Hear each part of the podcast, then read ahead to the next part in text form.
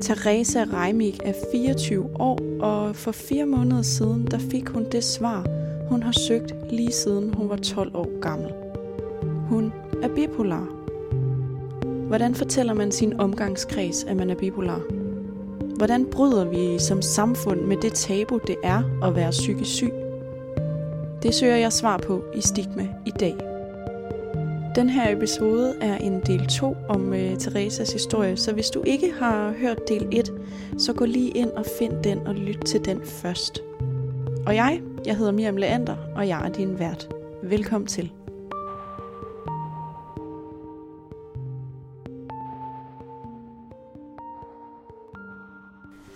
Jeg bliver officielt diagnostiseret i starten af november. Øhm, jeg har så forinden været både igennem et kortere forløb ved min praktiserende læge, og så været til nogle samtaler ved en psykiater, der øh, efter en tre samtaler, vil jeg tro, sagde, at hun ville sende mig ud til en udredning ude på det, der hedder afdeling K, ude på Skyby, øh, psykiatriske afdeling. Fordi at hun var ret sikker på, at det var bipolar en lidelse, jeg havde. Hvad var, øhm, hvad var optakten hen imod øh, den endelige diagnose? Jamen, det starter vel egentlig sidste... Det starter vel egentlig ikke det her efterår, men sidste efterår. Hvor at jeg får det så dårligt, at jeg ender med at starte på antidepressiver igen. Og i forbindelse med det skulle jeg ud til en psykiater, en virkelig sød psykiater, der hedder Gitte, som øhm, lige skulle lave sådan en mini-udredning igen, som jeg i hvert fald skal hver eneste gang, jeg skal på antidepressiver. Og øh, hun stillede så spørgsmål omkring, hvordan jeg havde det, og hvor mange depressioner jeg har haft, øhm, hvilke sygdomme der ligger i min familie, og forskellige ting. Og der tror jeg, at hun blev mærke i, at der måske kunne være noget, der var lidt off i forhold til den medicin, jeg fik. Så hun sagde, at hun synes, jeg skulle starte på antidepressiver igen, men at mærkede jeg nogle unaturlige opsving, at så skulle jeg komme tilbage til hende. Og så øh, synes hun, at vi skulle gå igennem en mere sådan grundig udredning af, hvad det kunne være. Så jeg starter på øh, cetralin, antidepressiver, igen, og øh, får en helt vildt god periode. Øhm, jeg tror til og med i dag, er det den mest maniske periode, jeg har haft, var efter, at jeg startede på antidepressiver. Øh, lige pludselig fra den ene dag til den anden blev jeg... Altså, jeg var oppe i et helt andet stemningsleje, end jeg husker, at jeg nogensinde har været før. Hvornår var det? Det har været i sådan noget november-december øh, 2020. Ja, deromkring. Øhm, hvor at jeg kan huske, at min mor, hun var sådan, du er helt manisk. Altså, kan jeg huske, hun sagde til mig, og det har hun aldrig sagt til mig før, hun har altid beskrevet mig som en tændt slukknap. Hun var sådan, enten så siger du ikke noget, eller så kan jeg ikke få dig til at holde op med at snakke. Men det her var jo også, altså hvor vi begyndte at joke lidt med det, hvor jeg også var sådan, ja, ja, det er jo, jeg snakker så meget, fordi jeg er manisk, eller og sådan. Øhm, men hvor jeg lige pludselig ja, kunne mærke, at jeg bare var sindssygt på, og det hele gik så hurtigt, og jeg kunne slet ikke holde styr på mine tanker, og der var bare et eller andet, hvor jeg selv også tænkte, sådan, der er et eller andet, der slet ikke hænger sammen her. Og det er ikke noget, jeg har oplevet i samme grad øh, tidligere. Øhm, og jeg tror også efterfølgende, at jeg har fundet ud af, at jeg i foråret inden jeg startede på antidepressiver, havde en, egentlig en ret sådan traumatisk oplevelse, øh, hvor jeg sad op øh, til undervisning øh, op på uni. Og øh, lige pludselig får det virkelig varmt, og får det virkelig dårligt, og får ondt i hovedet, og kan ikke rigtig se noget, og føler, det sådan knuger om mit hjerte, øh, og ender med, altså sådan halvt løbende, øh, at skynde mig ud af det lokale, vi er i, og ringer til øh, den akutlinje, der er ved de fleste praktiserende læger, der er der i hvert fald ved mit lægehus, og ringer og er overhovedet ikke i tvivl om, at jeg er ved at få øh, hjertestop. Du er bange for, at du skal dø? Jeg er 100% sikker på, at jeg skal dø. Jeg kan huske, at jeg på et tidspunkt stopper med at svare hende lægen, som der tager telefonen. Fordi at jeg var sådan, nu stopper mit hjerte. Og jeg, jeg, jeg kan huske, at jeg bare var sådan, jeg ved slet ikke, nu, nu, nu tror jeg, at det stopper. Hun bliver så ved med at sige, at, øh, at det lyder som et angstanfald, jeg har. Og det kunne jeg bare, jeg var sådan, det hænger ikke sammen, fordi at jeg har haft angst siden jeg var ikke særlig gammel, og det her, det er intet jeg nogensinde, altså det er ikke i nærheden af noget, jeg nogensinde har oplevet før. Øhm, og har sådan ekstremt meget trykken for brystet. Men øh, vi lægger så på, og jeg ringer til min mor, hun kommer og henter mig. Hvor jeg bare sidder og har altså sindssygt ondt i brystet. Og jeg er sådan, der er et eller andet, der bare virker helt forkert. Jeg har en blodprop et eller andet sted i min krop, eller ved at få hjertestop, eller øhm, et, eller andet, et eller andet fysisk. Det var som om, at der var noget fysisk virkelig galt med min krop. Øhm, og ender ude på skadestuen aften efter, fordi at jeg altså, altså ikke kan trække vejret, fordi at jeg føler, at der bare er en altså, elefant på mit bryst.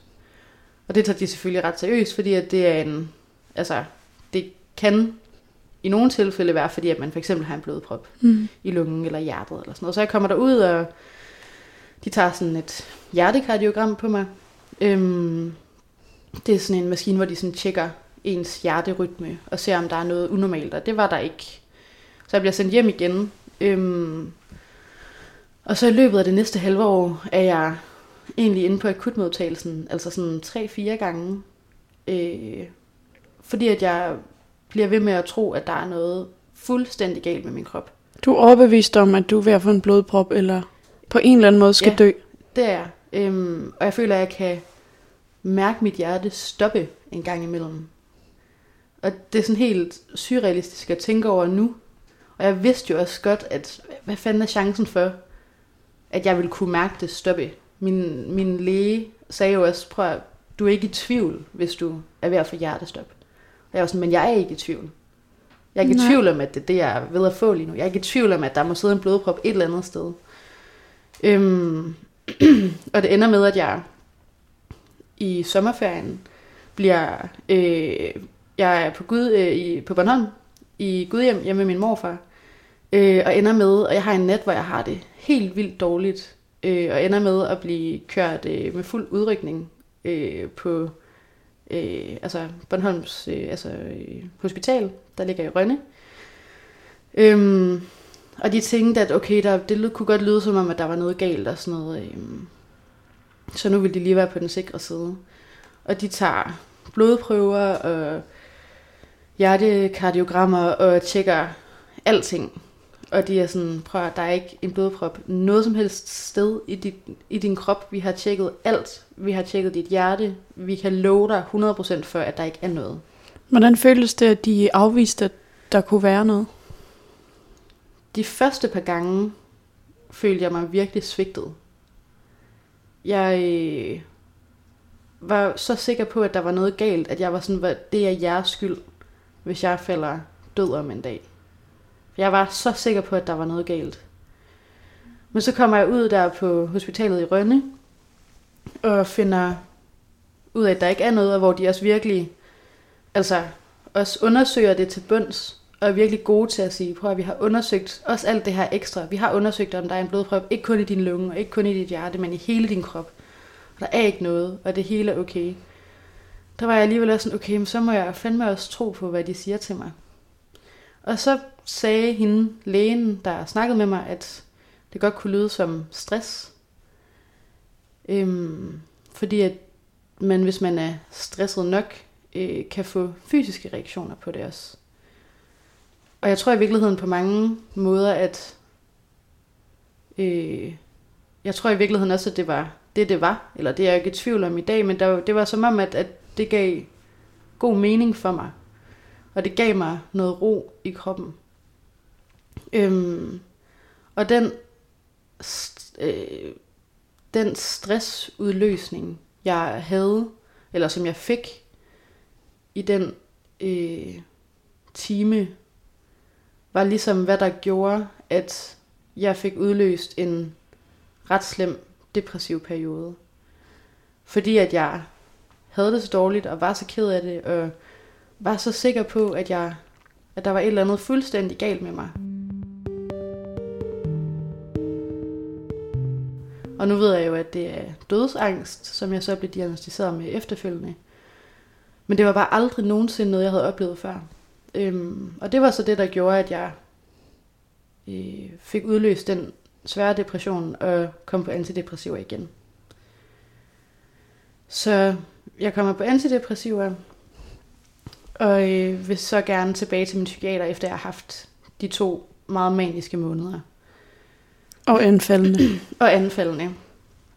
Øhm, og øh, min øh, praktiserende læge vil så til at starte med ikke sende mig tilbage.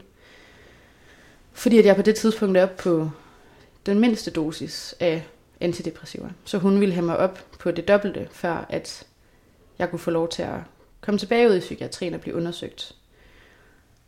Og øhm, det ville jeg jo ikke, fordi at jeg vidste godt, at hvis jeg allerede har haft så stor udsving på mindste dosis, at så ville jeg jo sikkert få endnu større udsving, hvis jeg gik op i dosis. Men jeg ender så med at gå op i dosis, fordi at...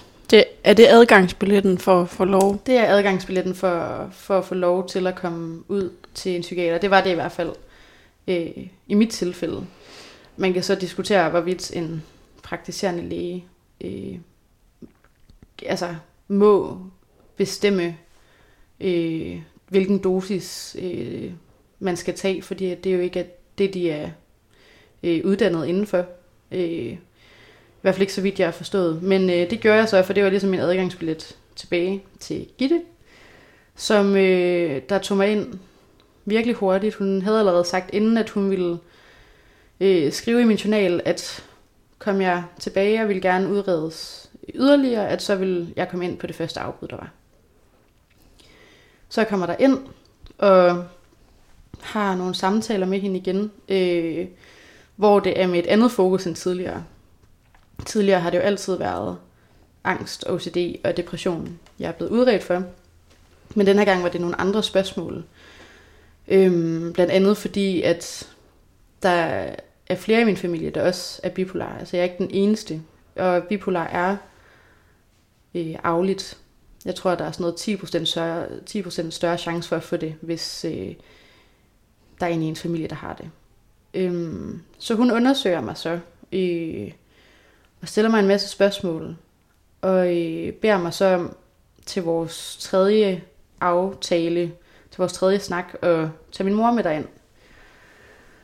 Og øh, det gør jeg så, fordi at min mor, hun også, hun ved også meget om det, som jeg ikke ved. Øh, forstået på den måde, at jeg jo ser alt, hvad jeg gør som helt normalt.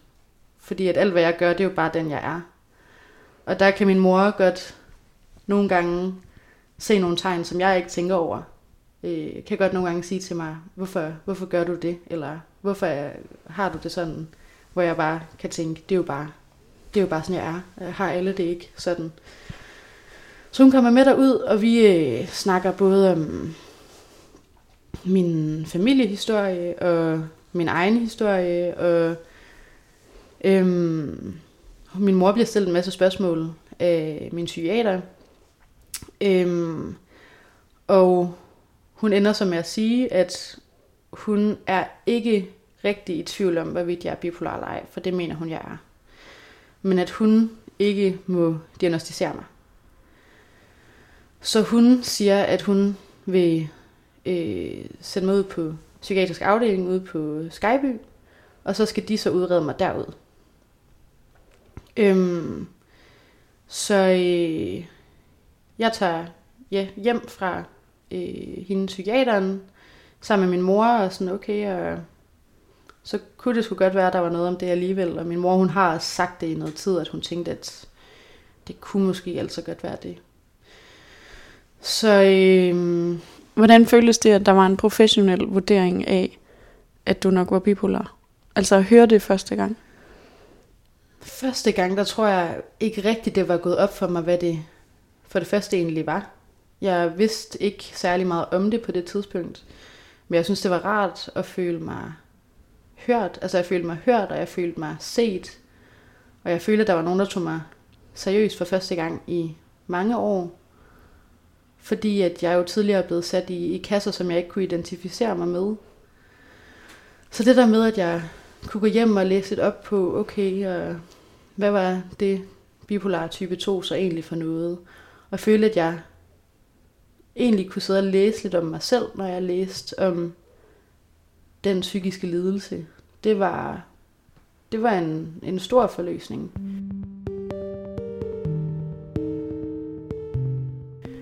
Øhm, var det noget håb, der øh, gemte sig i det?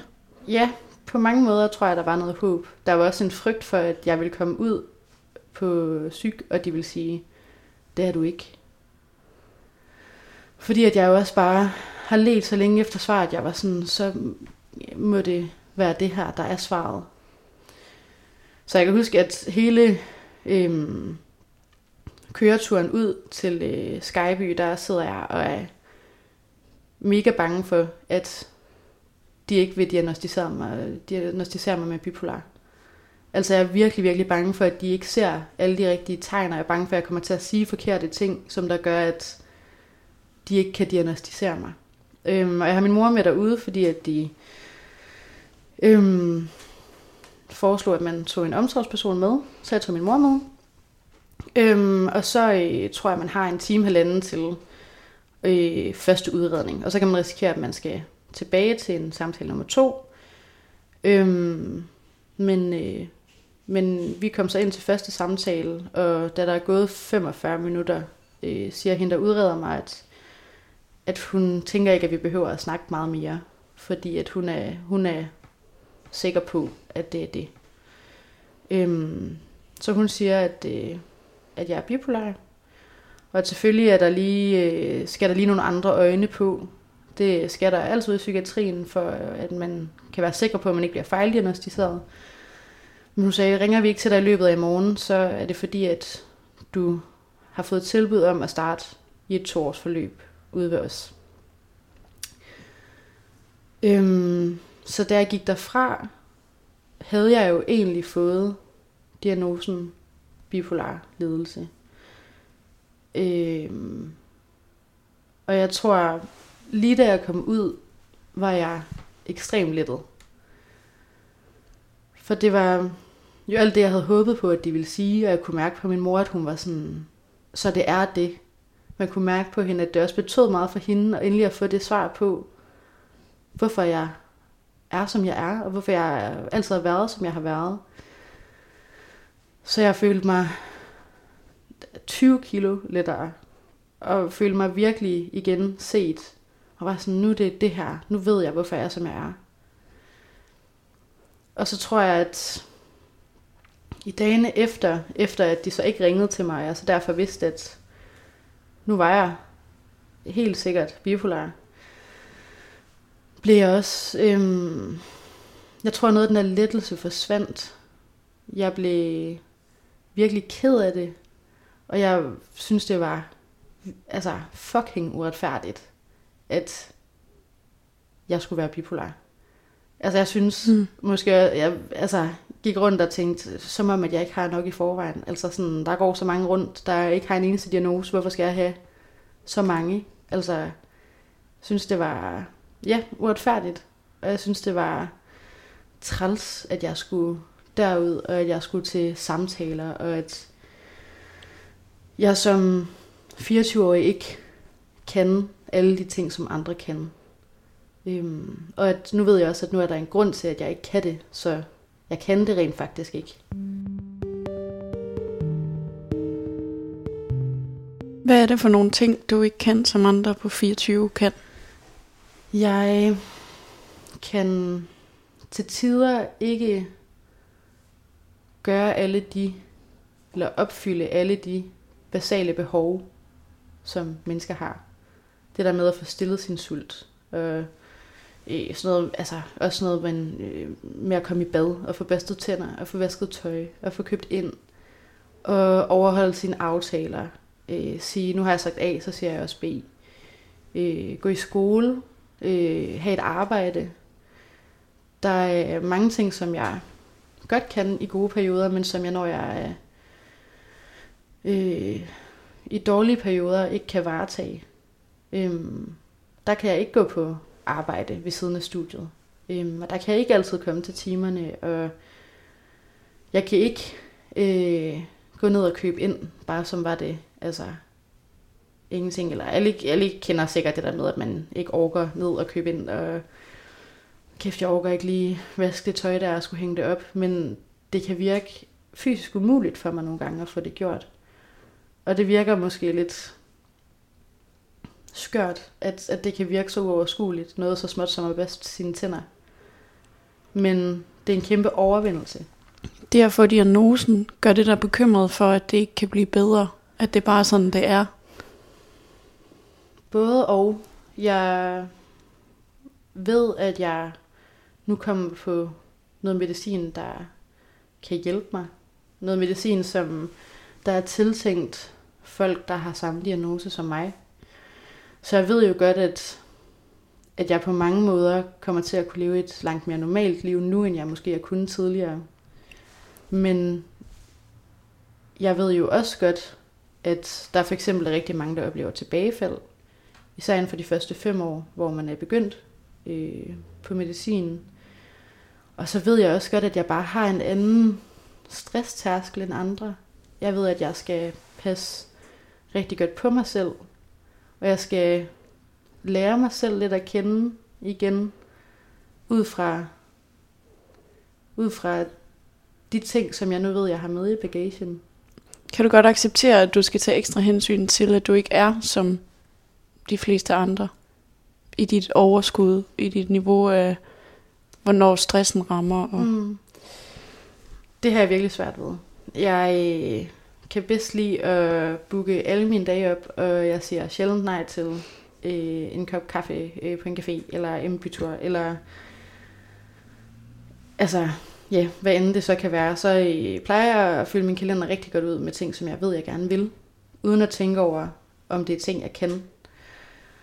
Og der er jeg blevet, især inden for de sidste par uger, øhm, bevidst om, at jeg ikke bare kan sige ja til de samme ting, som jeg altid har gjort. Fordi at jeg ender også med at skulle aflyse mange af tingene.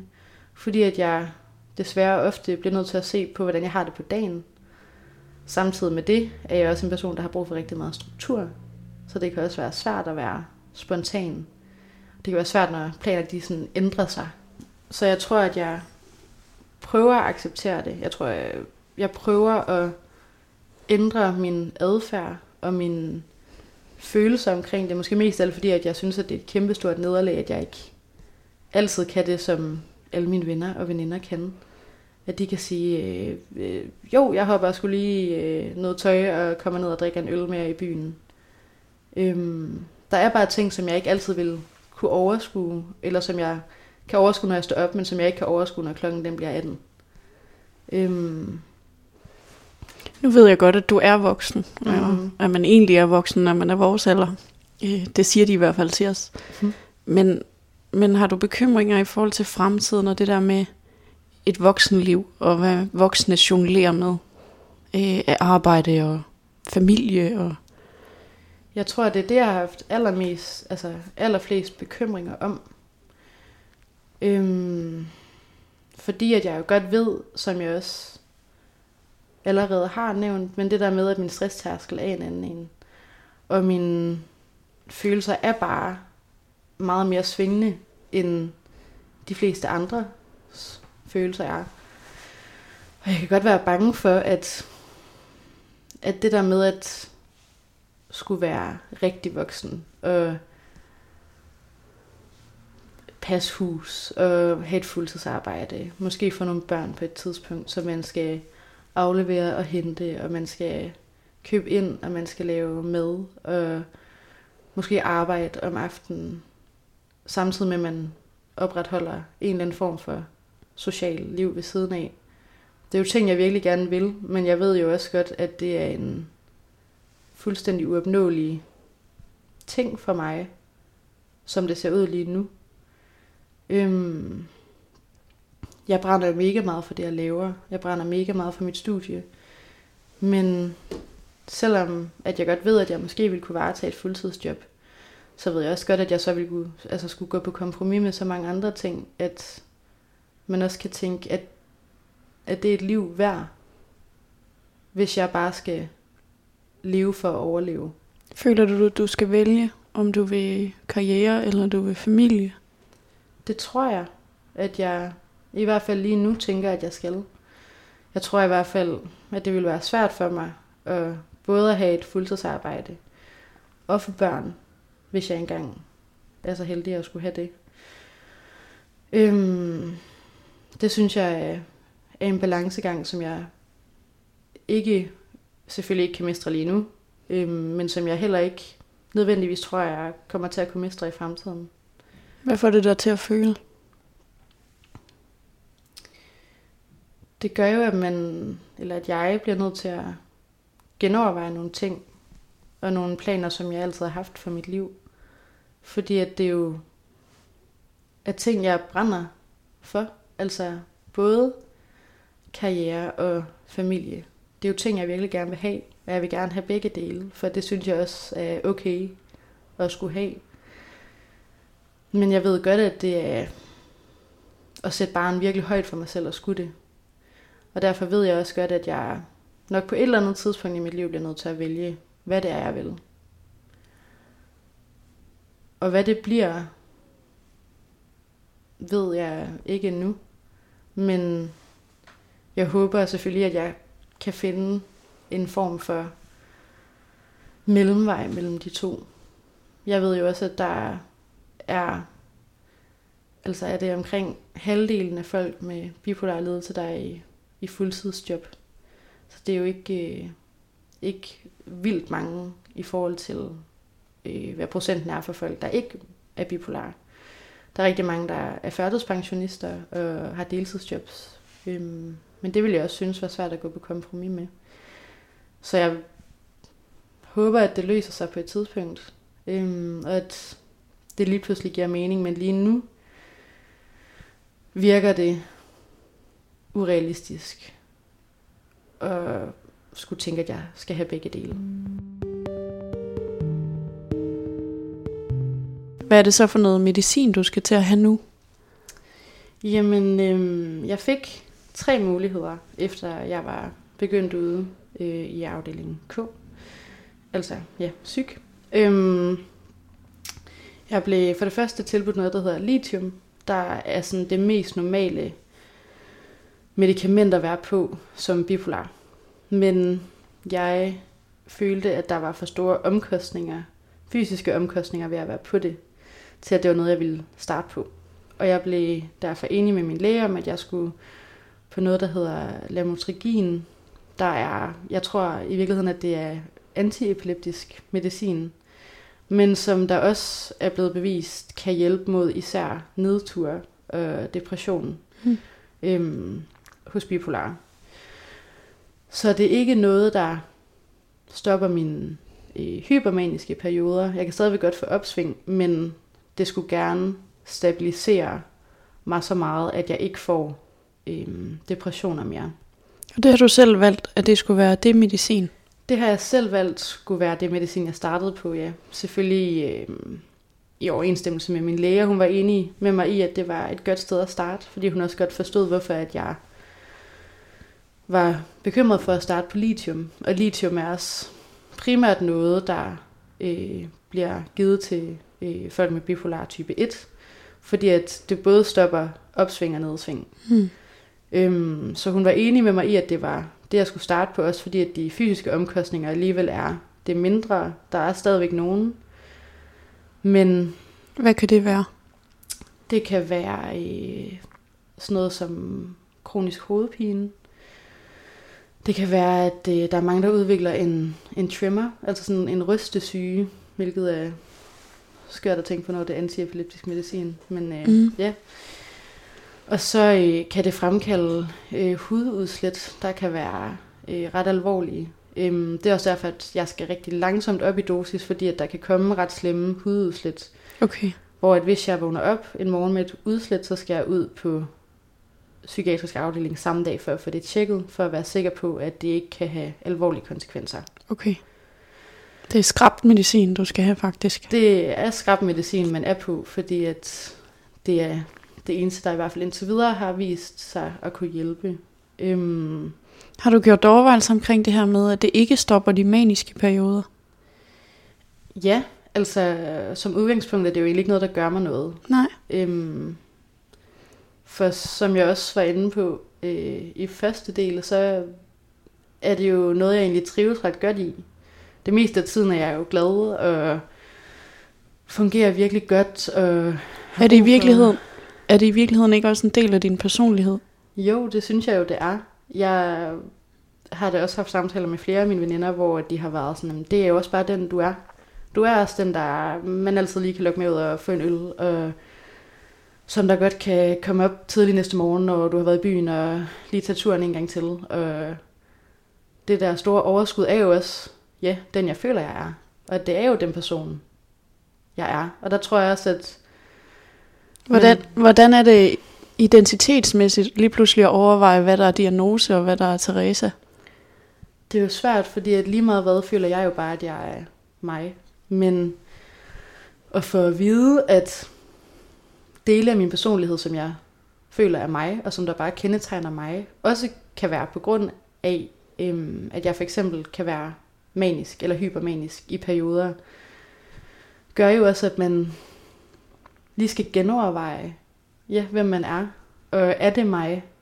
Er det øh, mig, Teresa, der bare er øh, på ofte, og altid lige er klar på den øl, og godt kan lide at lægge mange planer, og godt kan lide at være social?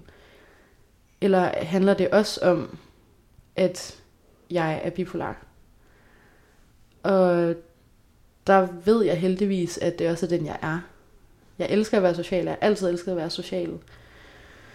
I perioder er jeg selvfølgelig mere social, fordi at jeg øh, er hypermanisk og synes, at øh, jeg skal lave øh, 20 ting om dagen. Men jeg ved også, at, at det altid vil være den, jeg er. Men selvfølgelig er der ting, man, man overvejer. Øh, på samme måde har jeg også omvendt altid troet, at jeg var øh, mega melodramatisk. Mm. Øh, jeg var sådan, det følte også lidt var min identitet, at jeg var sådan, jeg var lidt mørk nogle gange, jeg var lidt dyster, og Mm. fandt jo ud af, at det var jeg slet ikke, fordi at det var jo også meget de depressive perioder. Mm. Så det går jo begge veje. Men ja, selvfølgelig er der nogle ting, man overvejer, øh, når man får den diagnose. Men heldigvis føler jeg, at det er mig langt hen ad vejen. Jeg er jo heldigvis ikke min diagnose. Min psykiske sygdom er jo bare en del af den, jeg er, på godt og ondt. Og at det er med til at gøre, at jeg har en personlighed, der gør, at jeg godt kan lide at være social og lave alle de ting, jeg laver, så må det være et lille lysglimt i det store mørke, som man tænker, det ellers kan være nogle gange. Øhm, hvad er dine forventninger til øh, at komme på det her nye medicin? Min forventning er, at jeg bliver mindre ked af det. At jeg kan overskue flere ting. Kan, kan leve et mindre hårdt liv nogle gange. Kan føle mig mindre alene. Kan føle mig mindre ensom. Øhm, og generelt kan bibeholde en eller anden form for normal stemningsleje. Selvfølgelig vil jeg stadigvæk, jeg kan jo stadigvæk godt blive ked af det. Det er jo ikke fordi, at det lammer mig fuldstændig. Jeg kan stadigvæk godt have off-day, ligesom alle har off-day, og synes, at det er noget lort. Øh, og det pisser ned udenfor, og jeg gider fandme ikke ud af min seng i dag. Men jeg håber på, at det gør det til et valg. At jeg siger, nu bliver jeg i min seng i dag. Frem for, at der ikke er andre muligheder. Og det håber jeg, at det, det kommer til at hjælpe med. Og det er det, jeg glæder mig til at finde ud af, om det gør. Og det regner jeg jo meget stærkt med, at det kommer til at hjælpe på. Øhm, så det glæder jeg mig til. Det at få sådan en diagnose lige pludselig, Mm. og have et svar, det svar, du har søgt i 10-15 år, Mm. det er også lige pludselig et svar, du kan give til andre mennesker. Ja. Øhm, hvordan, hvordan forholder du dig til sådan det der med at fortælle andre, når jamen, jeg er faktisk bipolar? Øhm, altså min tilgang til det, øh, både til at være bipolar og sige det til folk, men også generelt det at være åben omkring, at jeg er psykisk syg, øhm, har virkelig ændret sig. Da jeg gik i folkeskole og på efterskole, og til dels også i gymnasiet, synes jeg, det var rigtig svært at snakke om. Mm. Fordi at jeg var virkelig bange for, at folk de ville dømme mig ud fra, fra den diagnose, jeg havde. At folk de ville øh, passe mere på, hvis jeg sagde, at jeg havde angst. Og behandle mig som om, at jeg var et skrøbeligt, eller et skrøbeligere menneske. Fordi at jeg havde de diagnoser. Øhm, så jeg holdt det for mig selv i rigtig mange år. Jeg tror også, der er rigtig mange fra min folkeskole og efterskole. Og jeg er sikkert også nogle fra mit gymnasie, der ikke aner, at jeg har kæmpet med psykisk sygdom øh, det meste af mit liv. Og der tror jeg, at det gik op for mig, da jeg blev diagnosticeret med bipolar, øhm, at jeg blev nødt til at være åben omkring det.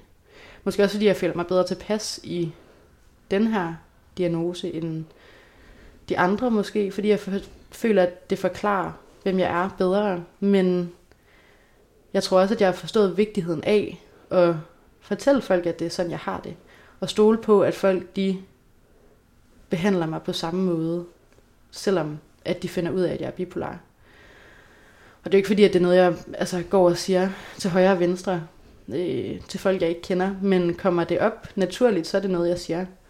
Fordi at jeg ikke kan se, hvorfor jeg ikke skulle sige det. Også fordi, at jeg ved, at der er så meget tabu omkring psykisk sygdom, især de psykiske sygdomme, som der er i den tunge kategori, som bipolar lidelse for eksempel er, at jeg tror, at folk har rigtig svært ved at forstå, hvad det er, og har svært ved at sætte ord på, hvad det egentlig kan være, Mm. øh, den diagnose lige er. Øhm, fordi at det ikke er noget, folk de snakker om. Det har jeg i hvert fald oplevet, at det ikke altid er. Jeg har haft en familie, der er rigtig god til at snakke om det. Men, men det er jo tabubelagt, så det forstår jeg jo til dels også godt, hvorfor det er. Øh, jeg kan godt forstå, hvorfor folk synes, det er rigtig svært at spørge ind til. Og jeg kan godt forstå det logiske i, at de så tænker, nu skal vi også lige passe lidt på hende. Men når jeg, altså jeg var til fredagsbar for et par uger siden, hvor jeg sidder og snakker med en, hvor det så kom lidt naturligt op, hvor jeg var sådan, nah, jeg er også bipolar. Hvor han var sådan, hvad? Sådan, du er jo slet ikke typen. Og jeg var sådan, hvad, f- hvad fanden er typen, der er bipolar? Og der tror jeg også, at det gik op for mig, at jeg var sådan, hvis jeg ikke kan snakke om det, så kan andre jo heller ikke snakke om det. Jeg bliver jo også nødt til, det er i hvert fald et valg, jeg har taget, at jeg bliver nødt til at snakke om det, som var det helt normalt. Fordi det er det. Det er helt normalt. Der er, det er været 3% af den danske befolkning, der er bipolar. Så det svarer til hvad, 40.000 mennesker eller sådan noget. Det er jo mange mennesker. Øhm, og at man ikke kender nok til det, er jo øh, også med til at skabe det tabu, som der er omkring øh, psykisk sygdom generelt. Øhm, Er det derfor, du har valgt at sige ja til at være med i den her podcast? Det er det 100%. Det er jo altid grænseoverskridende at skulle snakke om, og skulle gå så meget i dybden med ting, som der er så svære, og ting, som jeg ved, at der er rigtig mange, der ikke ved om mit liv. Men det er jo ikke noget, der gør ondt på mig. Jeg tror, det gør mere ondt på folk omkring mig at høre det, end det gør på mig at fortælle det. For det er jo en del af mit liv, og det er jo bare den, jeg er. Og det er det liv, jeg altid har levet, og det liv, jeg stadigvæk lever. Men det er helt klart for os at, at give udtryk for, at jeg synes, det er helt okay at snakke om. Og det er helt vildt vigtigt at snakke om. Øhm, Er du spændt på at dele den her podcast på din Instagram-profil i næste uge?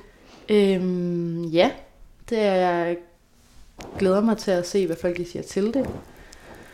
Og det bliver spændende at se, om folk de siger, åh, oh, det giver faktisk god mening, at når du siger, at, at du er det på det, at bipolar, så giver det faktisk god mening. Og når du siger, at det er sådan her og sådan her, så kan jeg faktisk godt forstå, hvorfor du nogle gange opfører dig sådan, eller er sådan. Øhm, så på den måde synes jeg det også, at det er klart den øh, måske nemmeste måde at sige det til folk. Nu ved alle det. Og det synes jeg egentlig er så rart. For man kan også snakke det til døde. Altså man kan også blive ved med at skulle sige, jamen jeg er bipolar, og jeg er bipolar, og jamen, det er derfor. Øh, der synes jeg det er nemmere bare at sige, ja ja, det, jeg er også lidt manisk i dag, det er derfor. Eller, øh, fuck, jeg kommer sgu ikke i aften alligevel, fordi at nu skal jeg bare lige være hjemme. Øhm, så det bliver det en kæmpe byrde, der også bliver taget af en skulder på en eller anden måde. Øhm, og så forhåbentlig gør det jo også, at der er andre, der måske kan føle sig mindre ensomme. Jeg ved, at jeg selv har følt mig virkelig alene i det. Øhm, nu ved jeg jo godt, at man kan komme i alt fra sådan noget gruppeterapi og gruppesamtaler og øhm, mødes med andre, der har samme diagnose som en selv, men det er aldrig et tilbud, jeg selv har taget imod. Øhm, hvilket jo også gør, at jeg har følt mig meget alene i det, tror jeg. Og fordi at jeg har tænkt, at hvorfor fanden er der ikke nogen, der har det ligesom mig? Og der er ingen, der ved, hvordan jeg har det.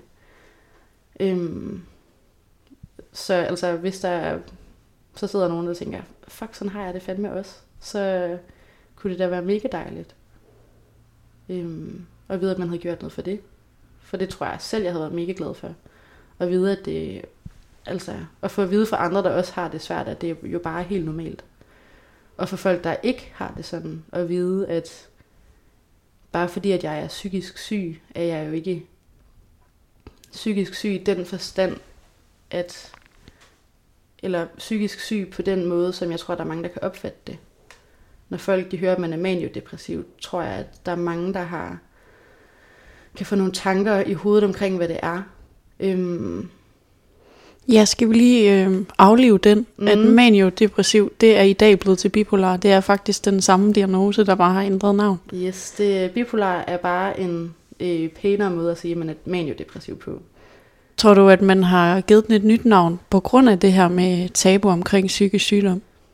Det tror jeg til dels. Jeg tror både det er fordi, at man ved mere om det nu, at man ved, at der er flere typer af at være maniodepressiv eller bipolar. Men jeg tror også, det handler om, at man ja, måske netop vil afleve den øh, misconception, den misforståelse, der kan være omkring øh, for eksempel at være maniodepressiv eller bipolar. Fordi at før, at, at jeg vidste ikke, at bipolar og maniodepressiv var det samme, før at jeg fik det at vide af min psykiater ude på psyk. Du var sådan, nej, det er det samme. Hvor jeg var sådan, nå, er jeg maniodepressiv? Hvor jeg lige sad og var sådan, er jeg maniodepressiv? Klinger det anderledes for dig? Fuldstændig. Måske også fordi, at det er jo, det er jo sådan et udtryk, man er vokset op med. Mm. Du siger men, det er et udtryk, jeg er vokset op med. At Øhm, og alle de ting, jeg har fået at vide om det, er jo noget, der klinger helt hult nu, fordi jeg ved, at det ikke er sådan, det er at være maniodepressiv. Men i mange år, der, der havde jeg en idé om, at, at man virkelig skulle have, altså, når man, altså, the highest of the highest og the lowest of the lows, hvis man var maniodepressiv. Mm. Og nu ved jeg, at det behøver man ikke at have. Man kan også leve i, øh, altså, leve et helt, øh, ja igen, øh, situationstegn, normalt liv. Man kan godt have små udsving, og stadigvæk øh, være bipolar eller maniodepressiv.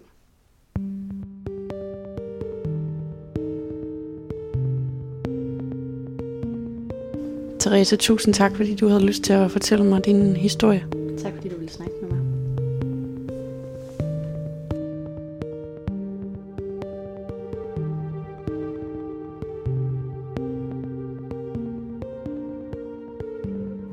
Det var altså del 2 af Teresas historie. Hvis du kunne tænke dig at lytte til flere stigma-fortællinger, ja, så søger du altså bare på Stigma, der hvor du finder din podcast. Det var alt for mig i den her uge. Jeg hedder Miriam Leander. Tak fordi du lyttede med.